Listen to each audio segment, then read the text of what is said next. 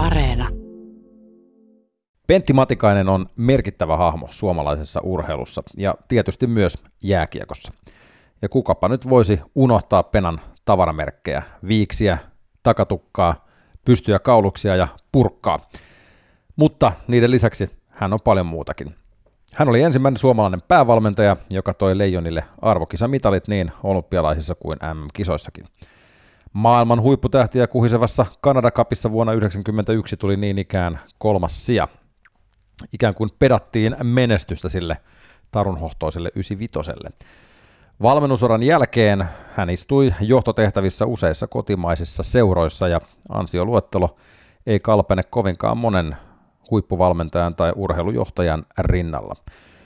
Pena oli keskiössä, kun jääkiekko muuttui lajina Suomessa ammattimaiseksi, kun jääkiekkoilijoista alettiin puhumaan huippuurheilijoina. Liki 60 vuotta suomalaisen jääkiekon parissa on jättänyt taskuihin Aimo Annoksen kokemusta ja tietotaitoa. Matikaisen lisäksi meillä on valtava määrä sitä vastaavaa kokemusta ja osaamista, mistä voisi hyötyä koko suomalainen urheilukenttä yli lajirajojen.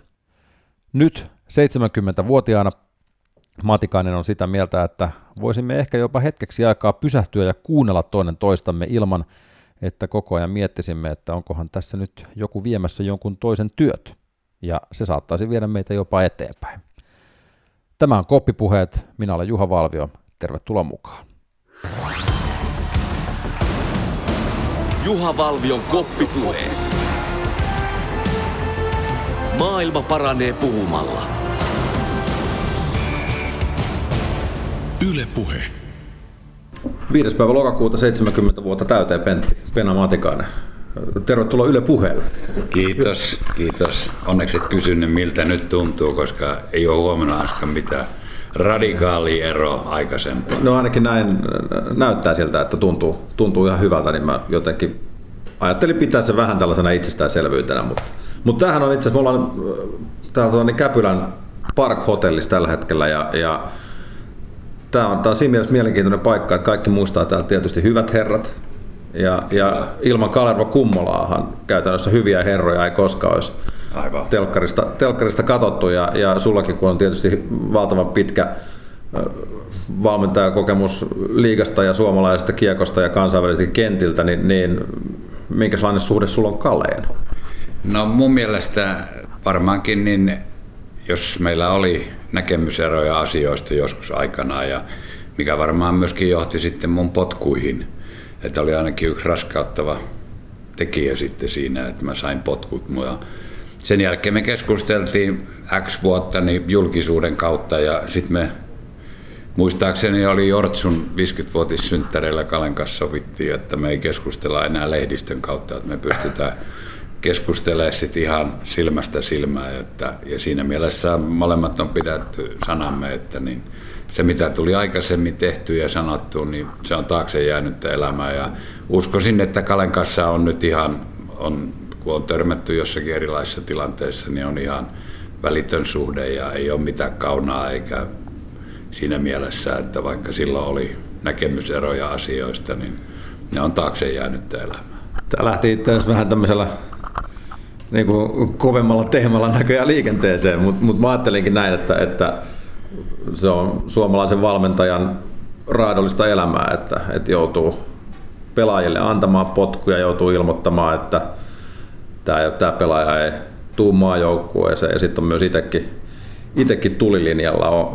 Kun olet tietysti ollut viimeisiin niin kuin vuosiin saakka myös niin liigajoukkueiden hallitustoiminnassakin mukana, niin, niin onko tämä tematiikka muuttunut millään, millään tavalla vai onko se ollut niin kuin vuodesta toiseen ikään kuin samanlaista proseduuria ja sama no, menoa? sanoisin, että tämä on tullut vielä paljon herkemmäksi kuin mitä se oli aikana. Jos ajattelen, kun mä aloitin valmentajaurani liikassa, niin mun ensimmäiset kahdeksan ottelua SM valmentajana päättyi kaikki tappioon.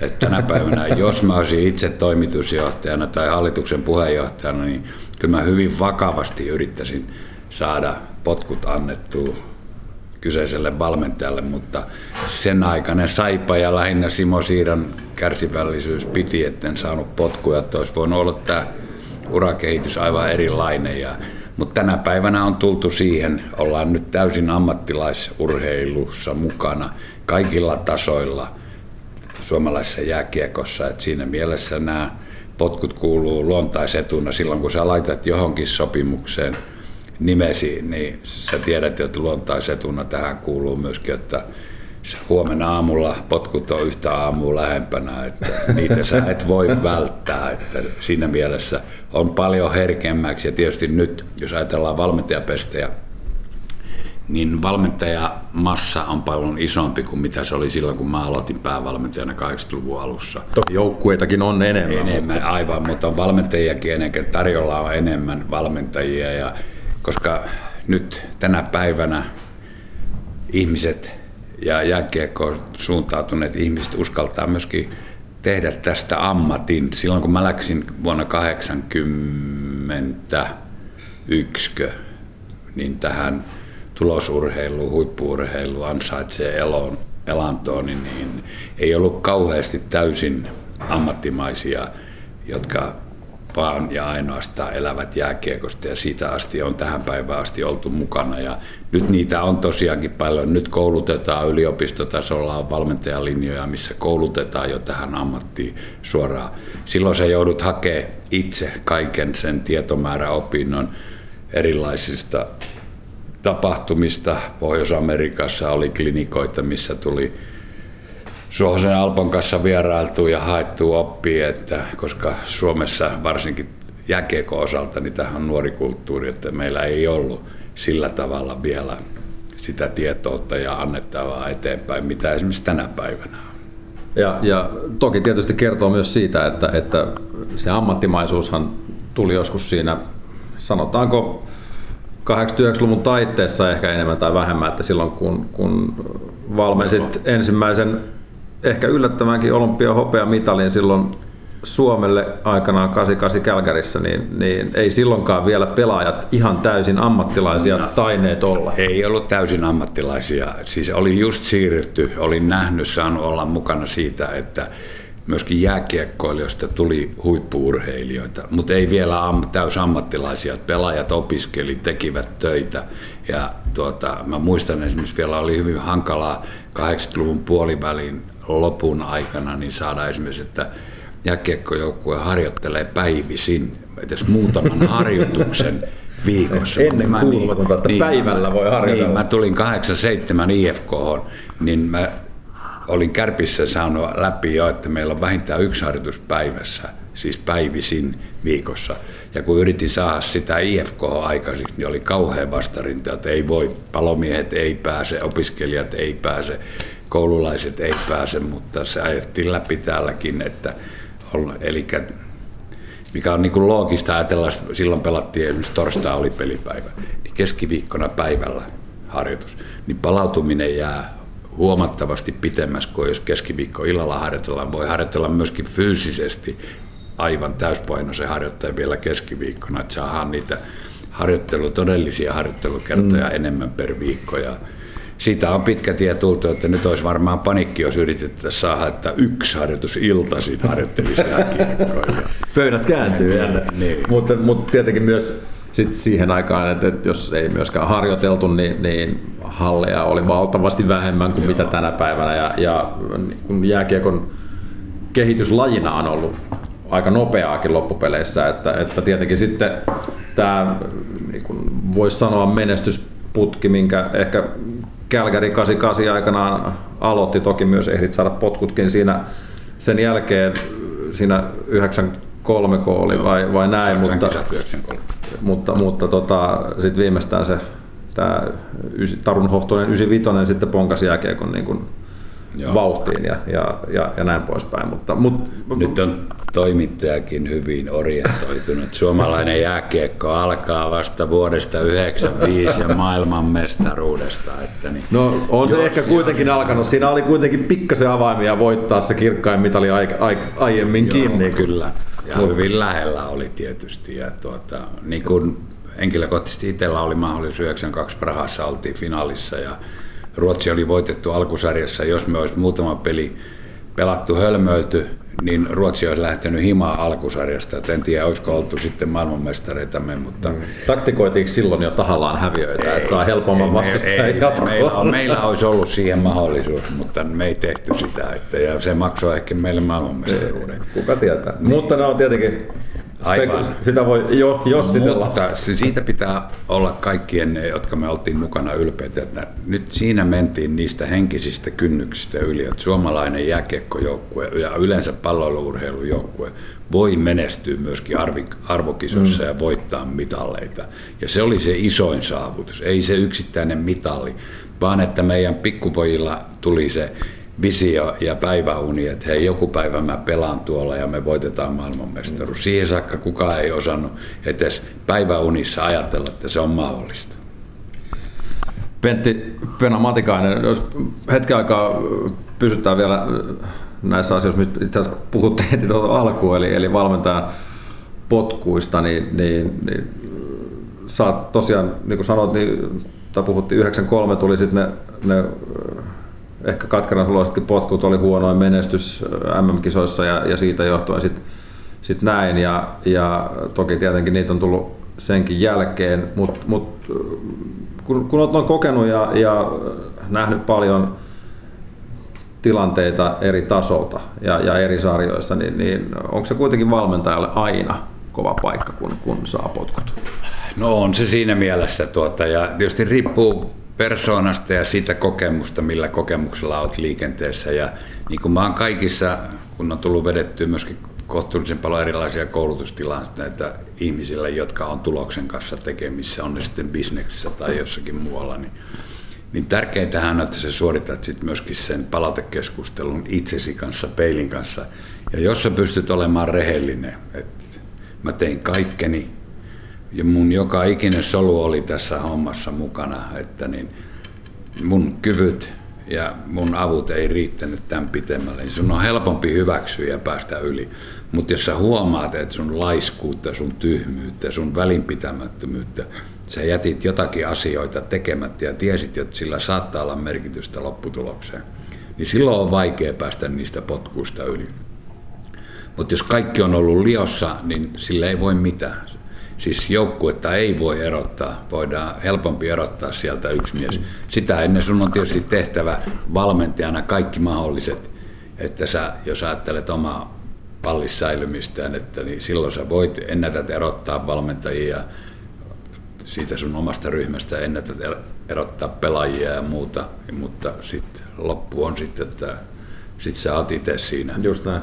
penkissä, että nyt on lähtö tullut varmaan kysytty sinulta monta kertaa, mutta, mutta mitkä sulle oli uran aikana semmoiset semmoiset niin kuin potkut, mitkä ehkä eniten meni tunteisiin? No siis valmentajana, niin kuin mä totesin tuossa alussa, että silloin kun sä laitat nimen paperiin, niin sä tiedät, että siellä toisella puolella mm. odottaa. Ne, niin kuin, ollaan tuloksen kanssa tekemisissä ja tuota, niin, se kuuluu niin kuin, luontaisetuna, mutta niin kuin, kovinta henkilökohtaisesti mulla on ollut siis silloin kun mä sain IFKn toimitusjohtajana potkut. Elikkä Eli 2000-luvun paremmalla puolella? 2008 tammikuussa vai että tammikuussa se oli kaikki. Niin se, oli, se, on, se on ollut paljon kovempi. Ja tuota, koska siinä se ei ole niin kuin normaali, että toimitusjohtajia erotetaan ja mäkin ajattelin jopa, että mä voisin jäädä eläkkeelle sieltä, mutta näin ei sitten käynyt.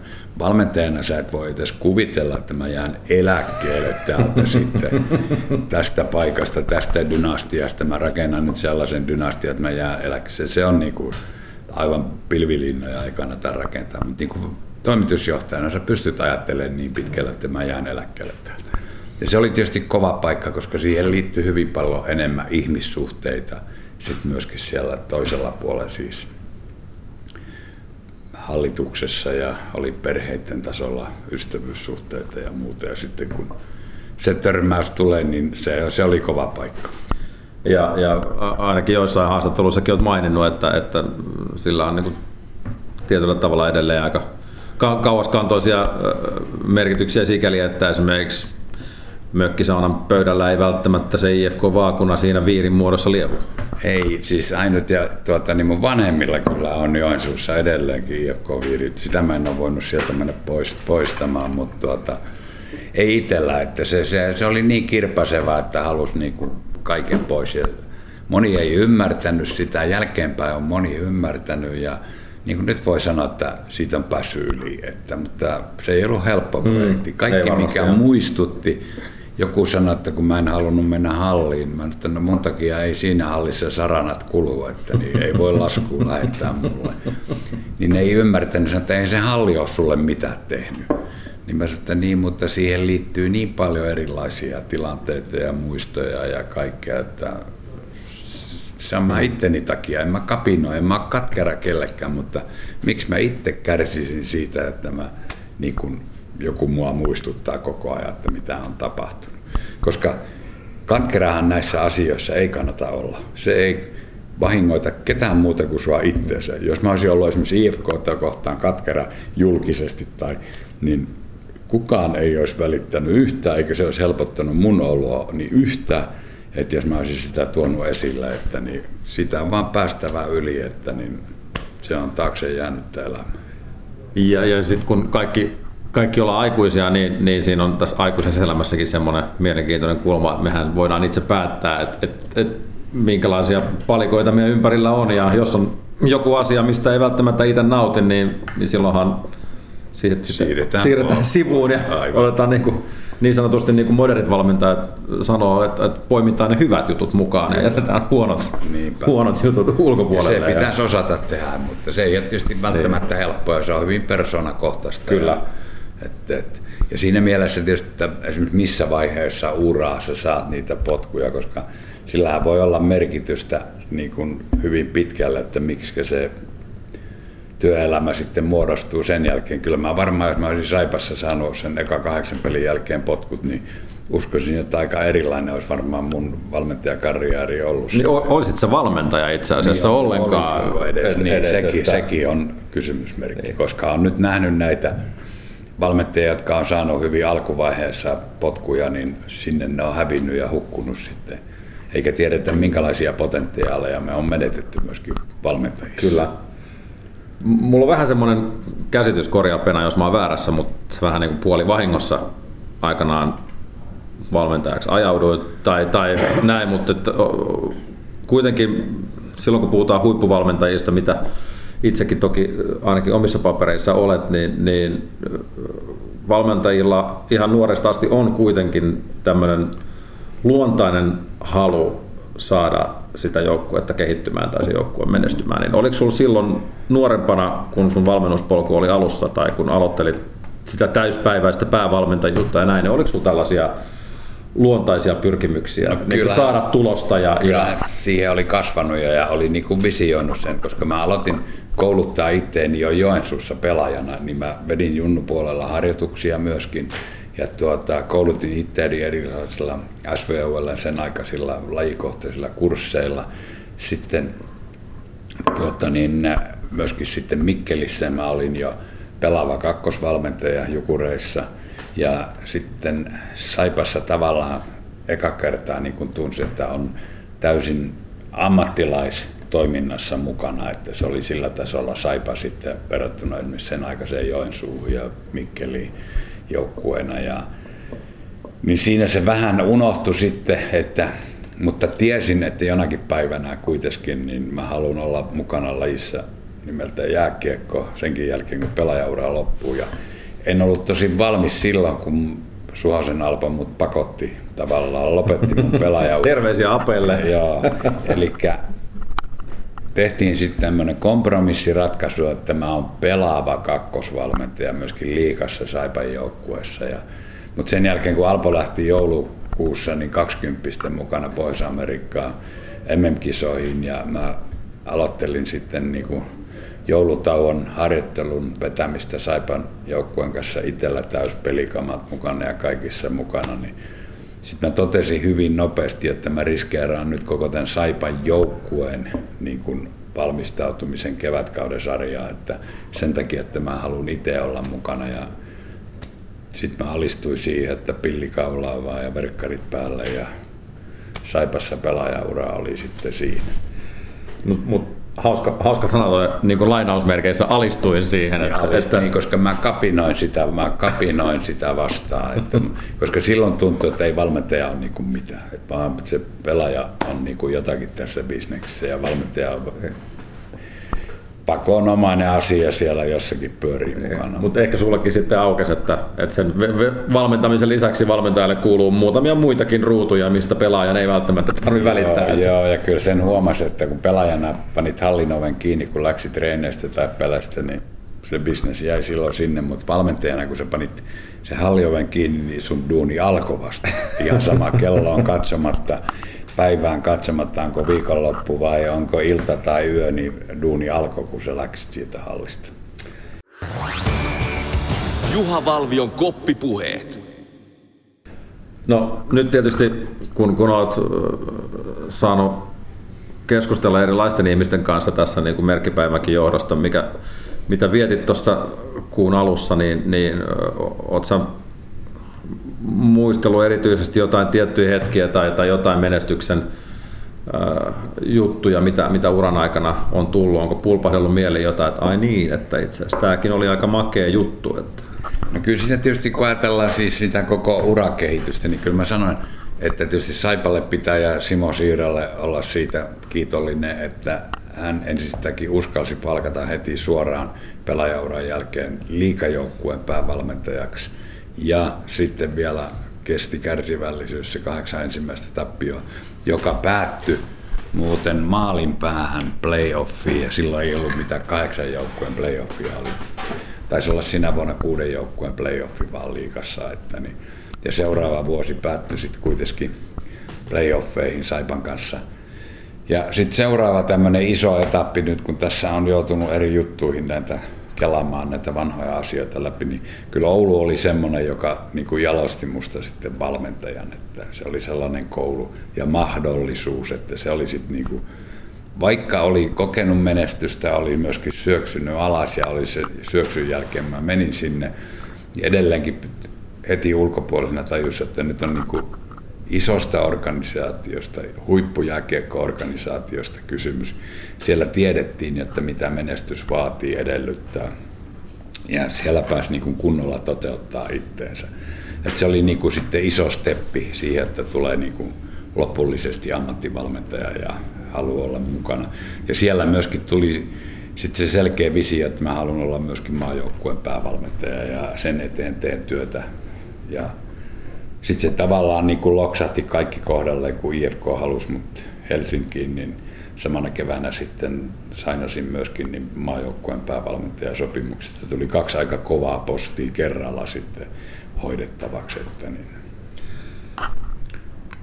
Itse asiassa Suhosen Ape on, on puhunut siitä, miten niin kuin valmentaminen on muuttunut tällaiseksi niin kuin pelaa yksilökeskeiseksi, holistiseksi ja, ja, ja ihmislähtöiseksi ja, ja sut tunnetaan niin kuin tosi kovana valmentajana. Sulla on vähän tämmöinen, niin kuin, kun puhutaan, sanotaan nimi Pena Matikainen, niin, niin kaikilla on jonkunnäköinen mielikuva, että, että, että me tiedetään, että, tai luulee tietävänsä, minkälainen valmentaja Pena on. Mutta, mutta mä, mä oon siinä ymmärryksessä ja nimenomaan ymmärryksessä siksi, koska me ei, me ei olla koskaan oikeastaan tavattu, että, että sä oot kuitenkin ollut aina myös silloin niin kuin kärpi, Kärpissä, Saipassa, missä ikinä otkaan niin kuin ollut silloin niin kuin ennen, ennen vaikkapa Hifkikin vuosia, niin aina ollut pelaajalähtöinen ja, ja, ja tämmöinen niin kuin, sanotaanko niin kuin, ää, nimenomaan välit, ihmisjohtaja, välittänyt siitä ihmisestä. Olet ollut toimitusjohtaja tai hallituksen puheenjohtaja tai pelaajan tai no, ihan pelkkä päävalmentaja.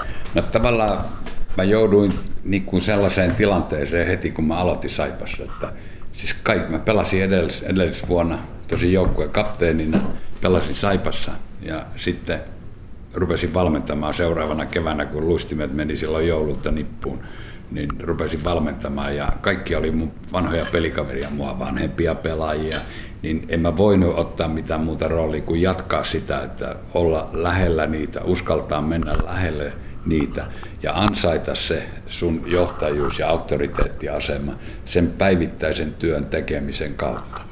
Ja kyllä mä oon aina halunnut ja ennen kaikkea mä tajusin tässä tilanteessa, että miten paljon helpompaa on johtaa ihmisiä kovassa painetilanteessa, jopa kriiseissä, kun sä tunnet heidät myöskin riittävän hyvin ihmisinä, etkä vaan suorittajina, että kuinka hyvin hän luistelee vasemmalle oikealle tai ampuu rystyltä tai ampuu lämärin. Ja vaan sä tunnet takaisin ihmisen, niin kuin mä tunsin Saipassa, niin me oli pelattu vuosia yhdessä niiden mm. kanssa. Mä tunsin heidät sen käytännön yhteistyön kautta niin myöskin ihmisinä. Ja sitä mä halusin myöskin sitten siinä vaiheessa, kun musta tuli maajoukkueen päävallantti, mä halusin, mä tajusin, että mun yhteiset vuorokauset, yhteiset kokemukset ei riitä siihen, että mä oppisin tuntea heidät myöskin ihmisinä riittävän hyvin. Että mä tiedän, että mitä sieltä voi tulla matkalla esiin, kun ollaan kovissa tilanteissa. Ja sen takia tietynlaisen psykologisten testien kautta mä halusin päästä perille, että minkälaisten ihmisten kanssa mm. on tekemisissä. Ja siitä oli hirveä hyöty, varsinkin kovaa, mitä kovempaan tilanteeseen joudut. Sä tiedät, keneltä löytyy mitäkin vahvuuksia. Sä voit käyttää niitä pelaajia ja niitä pelaajia, joilta löytyy vahvuuksia. Siellä on myöskin niitä pelaajia, joilla on uhkatekijöitä, joita piti pussata joka yö, että sä pystyt huomenna pelaamaan ja annat parhaan mahdollisen panoksen, mutta mm. jos sä et sitä olisi tiennyt, sä olisit menettänyt monta ihmistä siitä suorituksen hetkeltä, etkä olisi pystynyt käyttää, antaa niin kuin palloa niille, joilla niitä vahvuuksia oli kantaa sillä hetkellä kovempaa painetta ja roolia siinä joukkueessa, mihin oli jouduttu. Että, enkä mä ole kokenut koko urani aikana, että yksikään pelaaja olisi yrittänyt tuota, käyttää tilannetta hyväkseen, että mä uskallan mennä lähelle ja olla jopa kaveri. Mm.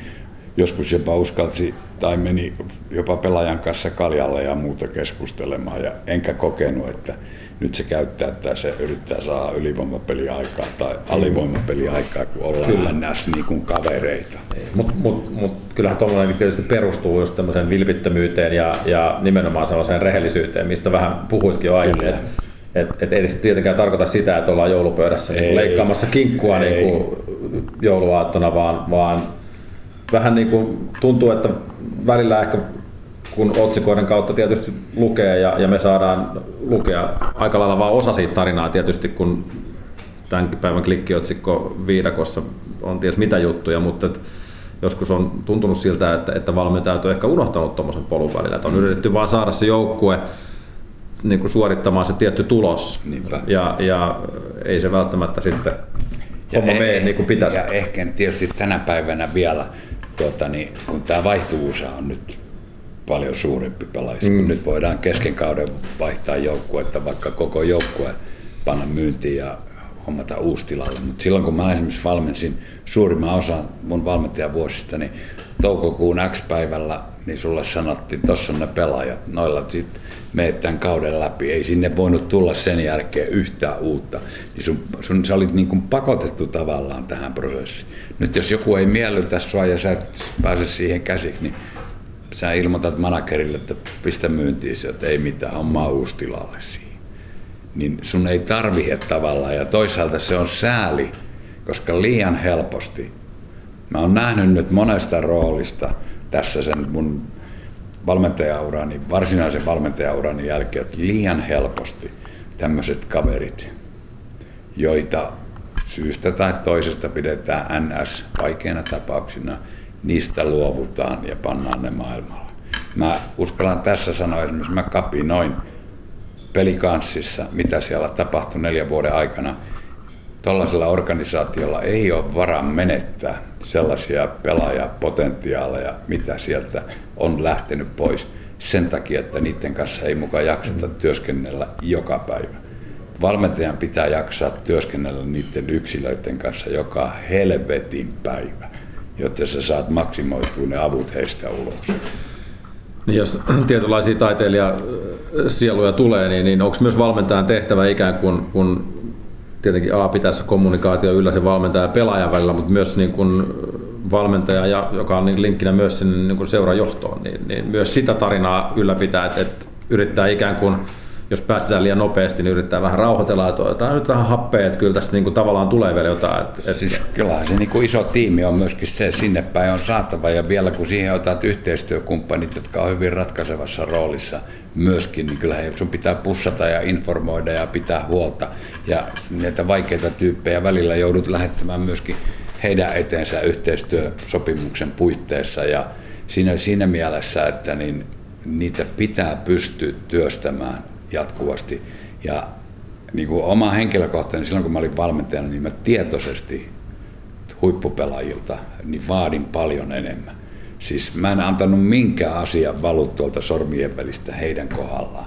Ja koska silloin se viimeinenkin rivimies tajuu, että minkä takia toi tähtipelaaja saa tehdä tota ja saa tehdä tätä, ja sillä ei huomauteta eikä vaadita, vaan tuota, niin vaatimustaso oli heitä kohtaan paljon kovempi kuin niitä duunareita, joilla ei ollut välttämättä taitoja, joilla ei ollut henkisiä ominaisuuksia niin vahvoja ja muuta, että niin ne olisi pystynyt saman vaatimustason läpikäymään kuin mitä nämä tietyt huippupelaajat. Mutta just huippupelaajilla, kun niillä on ikään kuin kapasiteettia ottaa suurempi kuorma vastaan, niin, niin käy ehkä jopa järkeä. Että... Kyllä, se, se on sen tämä niin kuin tietoisesti pidi ja ehkä se tuota, ei ihan kaikille tietysti sattunut, törmäyksiäkin tuli sitten tässä, tässä asiassa, totta kai, koska eihän kaikki halunnut sulattaa sitä, että miksi, miksi mm. on niin kuin vähän erilainen vaatimustaso kuin jollakin toisella pelaajalla.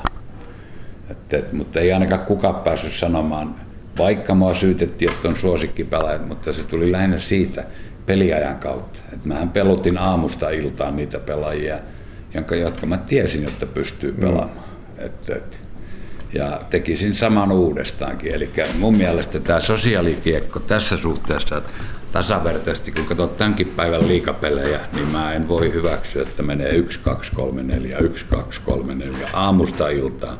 Tapahtuu siellä pelissä mitä on sitten pelin vaihe mikä tahansa, eri loput tai pelin loput, niin mennään ihan saman kaavan mukaan. Että kyllä silloin pitää niin kuin satsata niihin ihmisiin, joilla on mahdollisuus hoitaa sitä hommaa tuloksen kautta.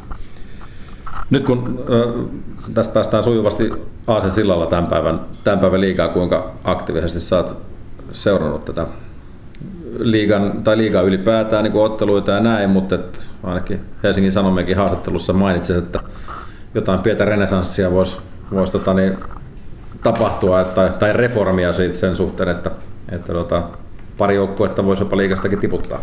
No siinä mielessä nyt kun ei edusta mitään, ei edusta iso seuraa, keskisuurta tai pientä, niin kukaan ei pääse hyökkää kimppuun. Mutta jos mä katson ihan rehellisesti, puhtaasti suomalaisen jääkiekkoilun edun nimissä, niin mun mielestä tällä hetkellä meillä ei missään tapauksessa riitä 15 joukkueeseen niin pelaajia ja myöskään suuren yleisön kiinnostus ei riitä yhtään väheksymättä mitään organisaatiota tai joukkuetta, niin ei riitä kiinnostus näihin peleihin kaikkiin. Et mä näkisin, että meidän pitäisi tehdä tuolle alemmalle tasolle, että me saadaan pelaajistossa kovempi kilpailu aika, siis mikä kehittää pelaajia, kehittää koko suomalaista jääkiekkoa, että olisi kymmenen joukkuetta liikassa, kymmenen joukkuetta mestiksessä. mestiksessä. Ja kun ajatellaan, että jos täältä lähtee viisi nyt liikasta, ja siellä on kuitenkin muutama joukkue, mä lasken, että siellä Tuto saa aina kilpailukykyisen joukkueen, jos ei muuten niin poliittisella rahalla. Joensuu on fasiliteeteiltä ja periteiltä semmoinen, joka pystyy rakentamaan hyvän joukkueen. Espoo vuoden varmaan tulee olemaan joku päivä kova jopa liikatasoinen. Ja siinä vaiheessa, kun vielä jokerit, jos pullahtaa tuolta KHLstä pois, niin lähtee yksi täältä, niin toi Mestis olisi sen tasoinen sarja, että ei ole elämän ja kuoleman kysymys, jos joku liikasta mm. putoaa sinne. Silloin mä näkisin, että voitaisiin avata myöskin toi liikan ja Mestiksen välinen kuilu ja tulisi vuosittaiset karsinnat. Jos tänä päivänä joku liikajoukkue pannaan pelaamaan Mestikseen tuolla tulomuodostuksella, niin se on vuoden varma tarun loppu, että se on konkurssi. Mutta silloin, jos siellä on ton verran kilpailukykyisiä joukkueita, niin mä uskon, että se myöskin taloudellisesti elättäisi toi sarja itsensä, eikä se olisi kenellekään kuoleman kysymys, jos siellä käy hakemassa vauhtia joku vuosi.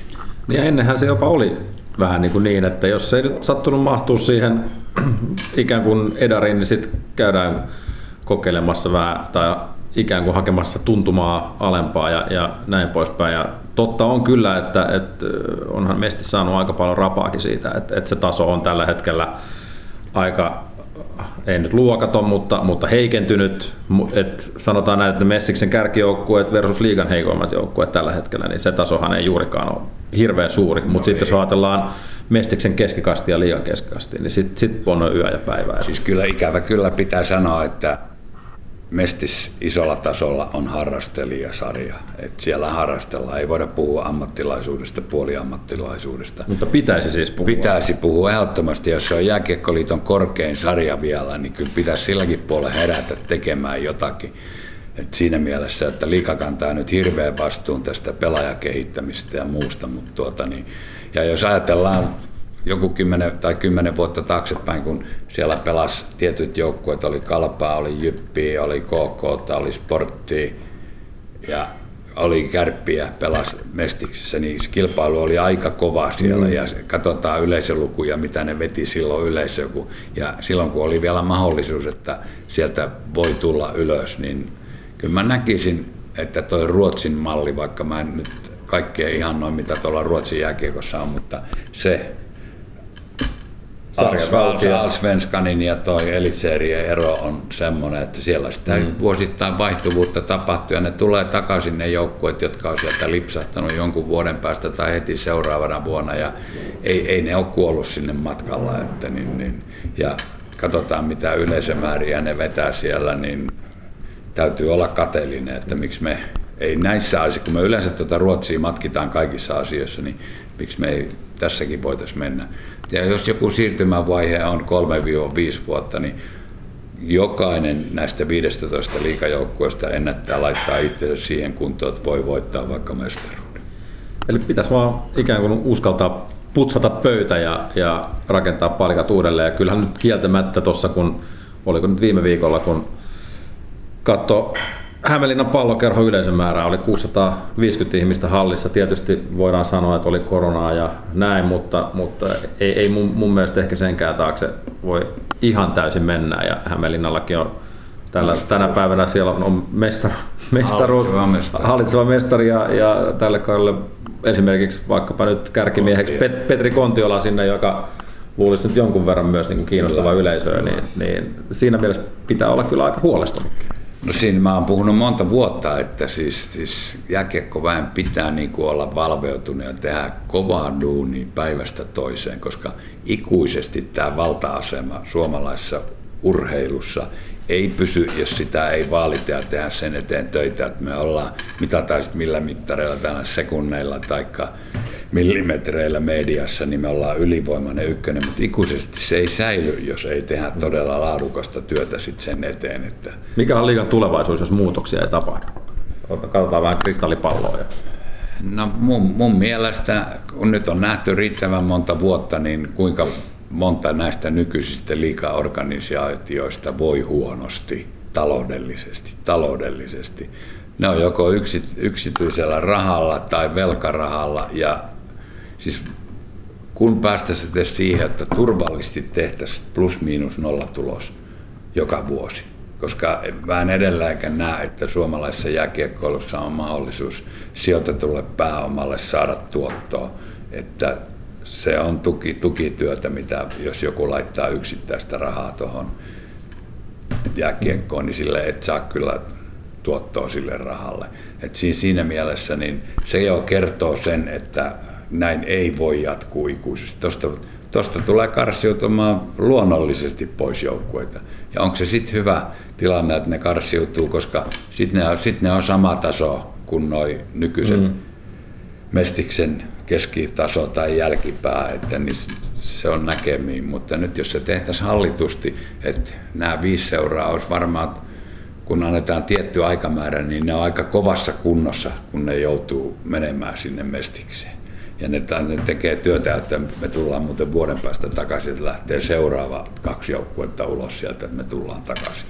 Se kilpailutilanne varmaan niin toisi tietyn tämmöisen uuden koko mm. tilanteen tähän suomalaiseen jääkiekkoon. Ja samaa pelaajilla. Kyllä. Hei, kyllä sä tiedät, kun Pidet sun kuitenkin siellä sopimusteknisesti sit olisi huomioitu, että palkka pelaaminen liikassa on tämä, palkkaa pelaaminen mestiksessä onkin vain tämä, niin kyllä se pelaajatkin pistää ihan uuteen tilanteeseen, että helvetti, että ensi vuonna ei pystykään vaihtaa autoa enää, että pitää mennä halvempaan autoon, että niin kun, jos käy kylmät tässä, että missä pelaat. Mutta tietenkin jokuhan voisi argumenttina sanoa tuohon, että, että tuleehan tuolta Mestiksestäkin NHL-pelaajia, että et siellä on niin kuin Patrick Laine pelannut vielä vaikkapa KVssa mitä viisi vuotta sitten, mutta, mutta onhan se tietenkin yksi murunen siinä miljoonien niin. pelaajien joukossa. Totta kai tulee. Siis lahjakkaat, se on sama mistä ne, missä ne pelaa kuin nämä kaikkein lahjakkaimmat. Mutta kun me pitäisi paljon isomma, isompi massa tulemaan sieltä, niin tälle liikatasolle ja maajoukkuetasolle ja kansainväliselle tasolle. Et, et, siis ja kun ajatellaan, että ne tulee hyvin suppeesta piiristä kuitenkin, että missä tehdään riittävän laadukasta nuorisovalmennusta, juniorivalmennusta Suomessa, niin aika keskitetysti ne pelaajat tulee, totta kai aina on poikkeuksia, että tulee ihan periferiasta, missä ei ole tiedetäkään jääkiekosta mitä, niin tulee joku superlahjakkuus sieltäkin. Mutta uskoisin kuitenkin, että meillä olisi vielä enemmän niitä, jos tämä kilpailu olisi kovempaa näistä liikapaikoista ja muusta, niin, koska kyllä ne jalostus noi pelaajat eri tavalla ihan, jos ne pelaisi kovaa mestistä, kun ne nyt pelaa. Niin kun nyt on nähty, että ajunnujen SM-sarja ei ole riittävän kova, että sieltä hyppää monika pelaaja suoraan tuota miesten peleihin. Mm.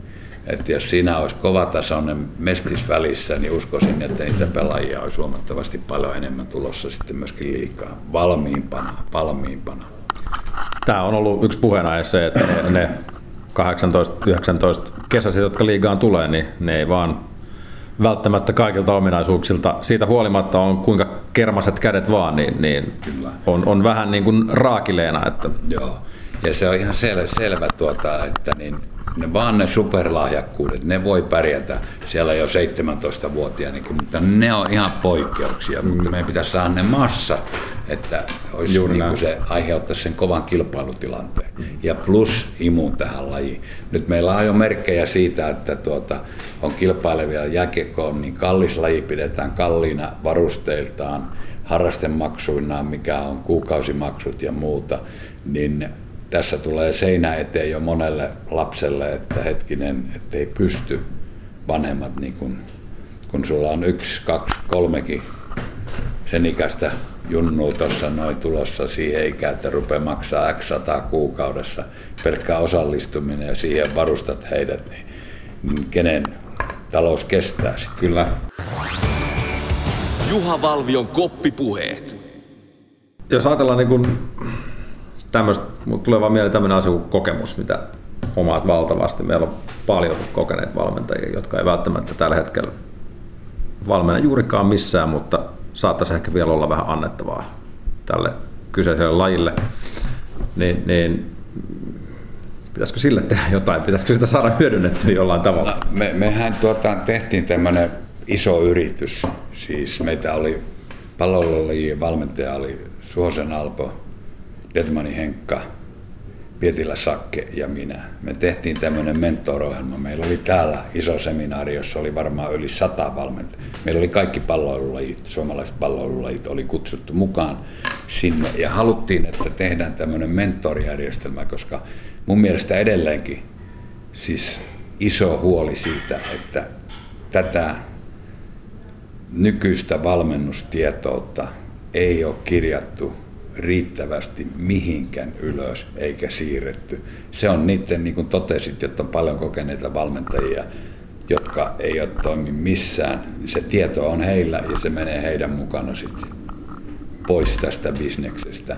Ja yritettiin tällaista mentorijärjestelmää saada aika, siis kaikki oli erittäin kiinnostuneita, halukkaita, jopa olympiakomitea, että esimerkiksi nuori valmentaja tekee sopimuksen vaikka sanotaan nyt Ilvekseen, niin se panee, että mä haluan X tuntia tai kertaa niin mentorin palveluja näiltä ihmisiltä, jotka on ilmoittautunut esimerkiksi Ei tarvitse olla jääkiekosta, mm. voi olla jostakin muusta palloilulajista, jossa on kokenut valmentaja, joka on ilmoittautunut sinne mentoriksi, joka jakaa sitä tietoa sit niille nuorille valmentajille.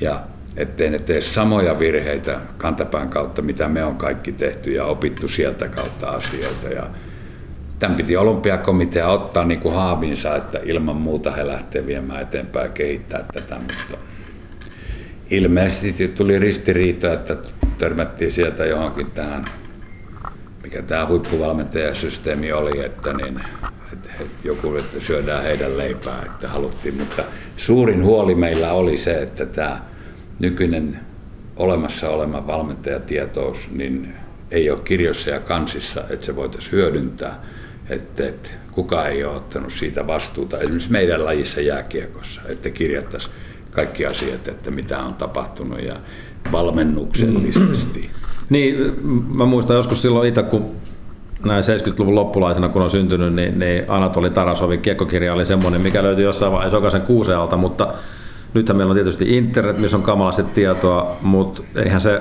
kokemus ole siellä internetissä millään tavalla. Et kyllä me niin kun perusasiat varmasti jo saa, Joo, mutta ei, fysiologia pysyy vaan perslihaksi, että istut riittävän pitkään internetin edessä tai kirjan edessä, luet sieltä, se on sieltä opiskella. Mutta niin kuin totesit, tämä lajitietämys, kokemus, niin ei, et sä vois sitä ostaa mistään tai lukea mistään.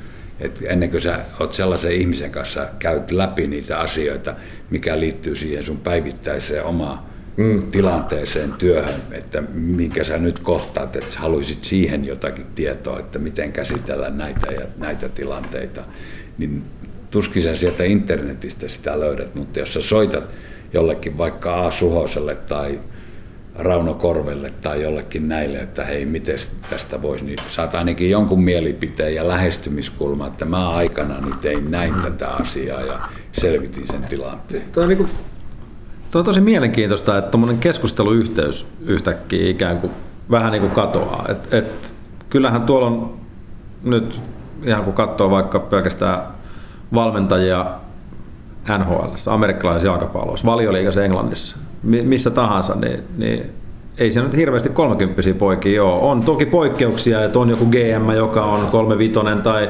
tai joku valmentaja, joka on just 40. Se on, ja niin on aina ollut, ei siinä mitään, mutta, mutta niin kun, miksi, me on, miksi me kadotetaan tämmöinen keskusteluyhteys? Mä en tiedä, että tämä on niin kuin raskauttava tekijä, kun ikä tulee sulle suomalaisessa niin kuin huippuurheilussa, että niin että sut siirretään takarivin tahvoksi ja pidetään siellä, että se on vaan pysyy hiljaisena, että ei kritisoi. Et ja en mä tiedä, onko se joku pelkotila, niin kuin, että se veisi jotakin auktoriteettia tai jotakin pois uudelta valmentajapolvelta, koska en mä usko, että kuka, sanotaan nyt siitä ikäluokasta, mitä mä oon valmentajana kokenut ja ollut tekemissä valmentajan kanssa, kukaan meistä haluaisi, että nyt mä kampitan ton muuten ulos tuolta lausunnoilla ja menen sinne valmentajaksi, vaan päinvastoin se apu ja sen tiedon siirtäminen. Siitä mä olisikin henkilökohtaisesti kannan suurta huolta, että niin se tieto ei siirry. Mm. Ei. Ja sitten kun on nähnyt vielä, mua ärsyttää nämä asiat, että tässä pari vuotta sitten puhuttiin pelikirjasta tosi paljon, että nyt on pelikirja keksitty. Mä meinasin kyseiselle toimittajalle toimittaa mun kärppien pelikirjat 83-87, joka helvetin peli oli analysoitu vastustajan perspektiivistä, omasta perspektiivistä, mitä oli tapahtunut ja mitä palavereissa siirrettiin pelikirjasta pelaajille roolitettiin, että toi kentällinen pelaa tuolla tavalla, että pelikirjat on ollut aika pitkään olemassa. On tässä laji ennenkin tehty. Että tuntuu, että ja se, mikä mä uskallan sanoa, että mua ärsyttää, että liian moni valmentaja, nuori valmentaja kuvittelee keksineensä polkupyörä u- uudestaan, että nyt poletaankin takaperin niillä polkimilla, että, että niin kuin ei olisi joskus tehty. Ja senkin haluan sanoa, että suurin muutos, mitä mä oon kokenut jääkiekossa tämän lähes 60 vuotta yhtä mittaa mukana olleena, niin suurin muutos on tapahtunut, silloin tapahtui mun pelaajauran aikana, eli tuli koko kentän taklaus, kun sai ruveta taklaamaan koko kentällä. Se oli helvetin iso muutos jääkiekossa. Sen jälkeen on tapahtunut pienempiä muutoksia. On keskiviivan paitsio on poistunut, kentän kokot elänyt metri sinne, metri tänne, ei mitään merkitystä.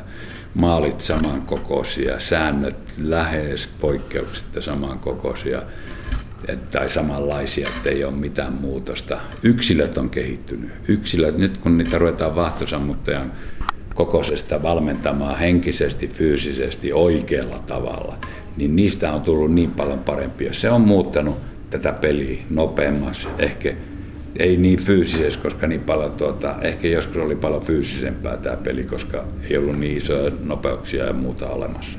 Mutta mitä isoa radikaalia muutosta jääkiekko ei ole kokenut. Mitä niin kuin nämä viestii nämä nykyiset mm. valmentajat, että hei, teidän ei kannata paljon puhua, kun tämä peli on nyt ihan eri peli. Ei ole vielä verkko, laittakaa verkko punaviivalle väliin, niin sitten tämä on eri peli. Meillä olisi Pena jonkun verran, jo- jonkun verran vielä aikaa tota, niin, höpötellä, niin, niin mä haluaisin kysyä tässä, kun itse tuli aloiteltua tätä toimittajauraa ja, ja se tapahtui tämmöisessä mainekkaassa ohjelmassa kuin Pietarin kadun Go Go.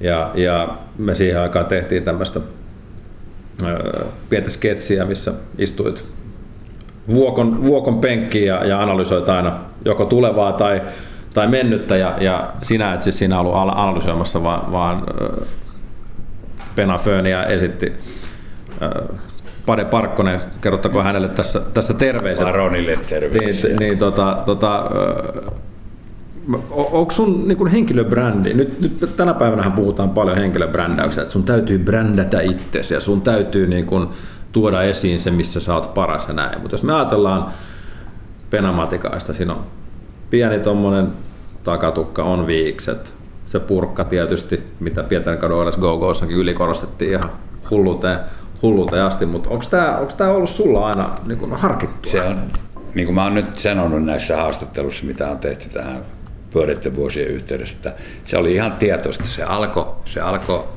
osittain saipassa, mutta sitten lopullisesti kärpissä, että mihin liittyy pukeutuminen, mihin liittyy se ulkoinen hapitus, mikä oli. Siinä oli purkka ja kaulukset pystyssä. Piti olla pikkurotsissa ja kaulu. Ja pikkurotsipä ihan sama, vaikka on miten kylmä halli, mutta ei missään toppatakissa, vaan pik, pikkurotsi päällä. Huoliteltu olemus kaikilla puolilla. ja, ja siinä oli myöskin sitä, että mikä mä olin, niin kuin totesin, että paljon Pohjois-Amerikassa kävi eri klinikoita ja muuta silloin, niin, koska siellä, siellähän niin kuin, on se sitten minkä lajin valmentaja tahansa, niin se itse kilpailu, niin sehän on valmentajan työn juhla. Ja se pitää näkyä ulospäin, että tämä on, että tämä on mun työn juhla, että mitä mä oon saanut aikaisin noiden äijien kanssa tällä viikolla, kun mennään peliin. Ja mä ihan fyysisesti koin ja ymmärsin joskus harjoituspeleissä, kun kärppien kanssa oltiin Ruotsissa, mä olin farkkurotsi päällä. Mutta tuli ihan semmoinen löysä olla, että mä en ole niinku tosissaan. Mä en viesti, että mä otan, mutta sitten kun mä laitan hei kaulukset pystyy ja naru kaulaa ja kulmahousut, että kärpäseltä siivet irtoa, kun lentää prässiin, niin silloin mä tiesin, että mä viestin ja mä koin myöskin itse, että nyt mä oon tosissani. Nyt, nyt mä oon todella. Ja mä halusin viestiä, koska jos sinusta itsestäsi ei näy liekin palaminen ulospäin, niin älä kuvittele, että saat syttymään muut ihmiset sille hommalle. Ja kuitenkin, kun tulosurheilussa, huippuurheilussa ylivoimasti vaikein osa-alue on saada ihmiset innostumaan johonkin juttuun, eli siihen peliin. Ilman innostusta ei synny huipputuloksia. Eli aina kun sanotaan, että pelipäivä on juhlapäivä, niin se pitää täysin paikkansa. Kyllä, ja se, se pitää viestiä. Se, sen pitää viestiä kaikille siinä ympärillä oleville, jopa katsojille, että toi äijä on nyt tosissaan, että mitä se tuolla tekee. Mutta se, joka lait, keksi laittaa ne mainokset niihin kauluksiin, niin se, se ei enää, se, en mä tiedä. Se, se oli ehkä semmoinen hetke, hetke huuma, mutta onhan, okei okay, leikki sikseen, mutta, mutta kyllähän tänä päivänä päävalmentajat aika harvoin siellä toppatakissa on. Että Joo, kyllä se on niin kuin muuttunut. se on vakiintunut käytäntö. Että Joo, ja tietysti hallit on nyt lämpimiä hallia. Silloin ei ollut vielä, oli Tampere ja Helsinki, taisi olla vaan lämpimät hallit. Kaikki muut oli kylmiä halleja. Että kyllä siinä niin kuin, ei tietysti ollut välttämättä järkevääkään niin vähissä vaatteissa, mutta onneksi ei ole pahempaa vikaa jäänyt, että mitä niistä halleista silloin koki. Että niin. Mutta että äh, kaiken kaikkiaan niin, niin joku voisi niin kuin luulla, että, että, että se on jotain niin kuin ihan täyttä showta ollut aikanaan, kun, kun olet ollut penkin takana siis siinä mielessä. Ja, ja ainahan kaiken näköisten TV-kuvia ja lehtijuttujen perusteella ihmisistä ennakkokäsitykset muodostetaan, mutta on aika mielenkiintoista, että on ollut niinku just varsin harkittua. Se, ja, se ja oli se, enemmän kuin harkittua se oli, että totta kai, ja niin kuin mä totesin silloin, kun se lopullinen visio tuli, että mä haluan myöskin olla maajoukkueen päävalmentaja, niin mä tiedostin, että ei Turakainen voi olla maajoukkueen päävalmentaja, että pitää olla kaikki se ulkoinen hapitus ja myöskin sitten se työn, mitä sä teet, niin, niin laadukasta, että sä joku päivä kohtaat sen paikan, että Just niin. susta tulee päävalmentaja. No nyt kun näin jälkeenpäin, kun katsot sitä omaa uraasi, niin, niin siellä on varmasti aikamoisia tunteenkirjoja koettu niin, niin kun menestymisen kun, kun niiden kovien ö, alamäkienkin suhteen, kun, kun tulosurheilusta puhutaan, niin, niin mi- mikä pena sulle on henkilökohtaisesti ollut sellainen, niin kun, ö, sanotaanko, suurin saavutus, mitä, mitä olet valmentaja uralla, tai mitä itse arvostat eniten? No tietysti ne on kaikki hyvin erilaisia, mutta jos joku pitää laittaa, niin kyllä mä koen kuitenkin, että mitä me ei ehkä vieläkään ymmärretä Suomessa Suomen perspektiivistä, eli kun Kanada Cupia pelattiin, ja kun katsotaan taustaa, mitä oli ollut aikaisemmin, oliko kautta aikoja Suomi saanut yhden pisteen kyseisessä turnauksessa, ja sitä oli pelattu aika monta kertaa jo. Ja pelattiin kuitenkin Pohjois-Amerikassa, Torontossa, esimerkiksi aloitettiin Maple Leaf Gardenissa, vanhassa kuuluisassa pyhätössä, ja avausmatsi Kanadaa vastaan, joka oli Gretzkin, Messierin, Koffin, Lemieux, näiden suuruuden aikaa, ei mitään laskua. Mm. Ja pystyttiin niiden kanssa ei pelaa tasavertaisesti 2-2 ottelu. Ja sitä, että se päättyi sitten kuitenkin, että oltiin paremmin kuin esimerkiksi kun Ruotsi oltiin kolmas siellä turnauksessa. Niin täysin NHL-kaukalot, NHL-tuomarit, NHL-säännöt.